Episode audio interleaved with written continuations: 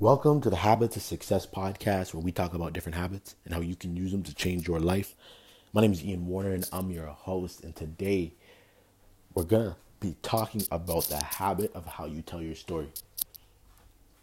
Now, no matter who you are, where you're from, there's going to be some point where you have to tell your story.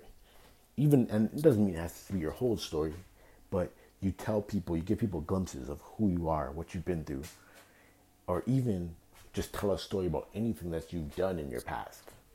And there's some patterns that we all fall into. And I, honestly, there's way too many to even list, but some popular uh, themes that go with this are, um, you know, people will tell their story, and in it, they might always end up being the victim, for example like it's it's like life is always happening to that person instead of having the opportunity to uh, you know control or or or to do certain things to to influence the outcome of life.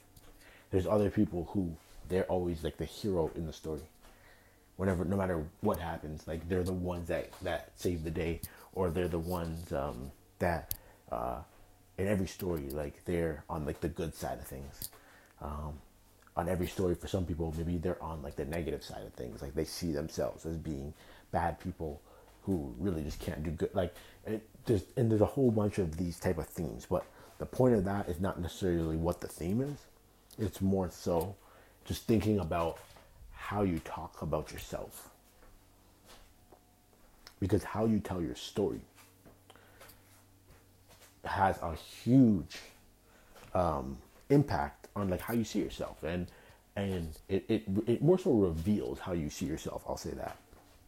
But it is very uh, strongly linked to a habit because it's even if you realize well you know i tend to make myself a victim in every situation. It's not like tomorrow it just changes automatically now that you're aware of it. It, it, it takes work because it's been ingrained as a habit to say certain things about yourself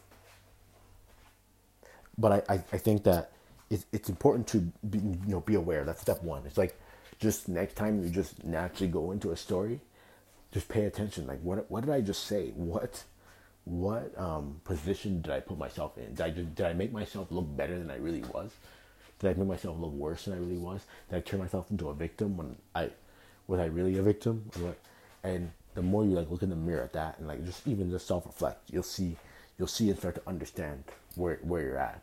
So I'll say for me, being a, a, very positive person, I would often tell stories, even when I was on the negative in it. Right, and, and I'm not perfect.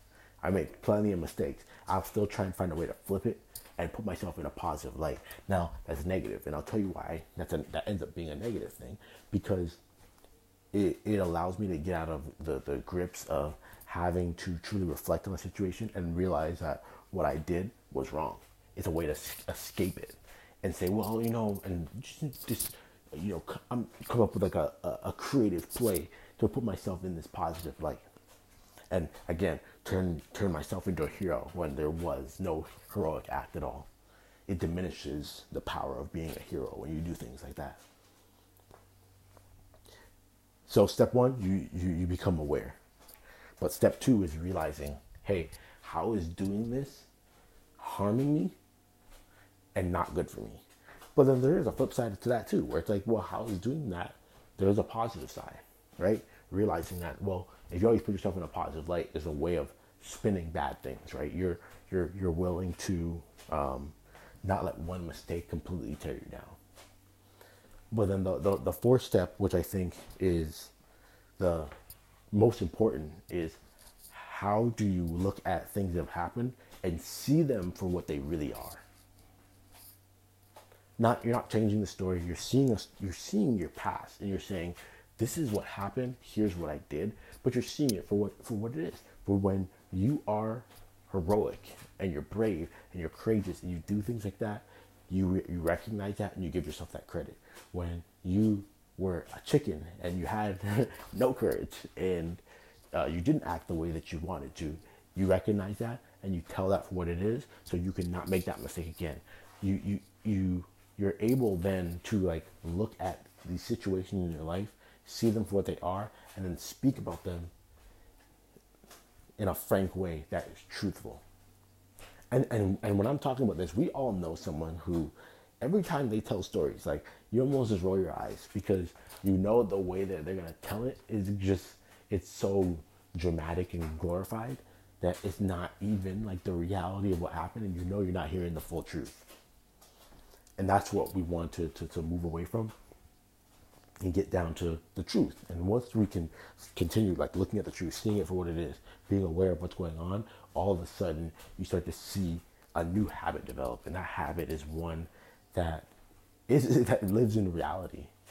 Right? And you know, a lot of times we make that argument, oh, should I be optimistic or pessimistic? And really you want to live in reality. Like moment to moment, the best place you can be is living in reality. I think when you're looking ahead to the future, it's really good to be optimistic right? Like I'm, I'm very optimistic of what's going to happen in my life in the next 10 years.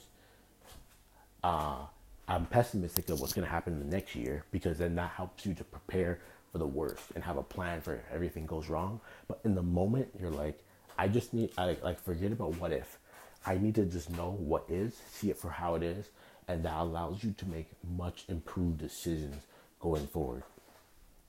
So again, this one, um, it really starts with just paying attention to how you tell stories about yourself. What position do you constantly put yourself in? And once you recognize patterns there, then figure out how to get yourself to a realistic place to look at what's happened and see it from a true perspective that brings truth to your own life. So then, uh, when you tell stories, you can actually improve from them because you're you know you're telling them and you're looking at your life with from a realistic lens. And that is so powerful when you're able to do that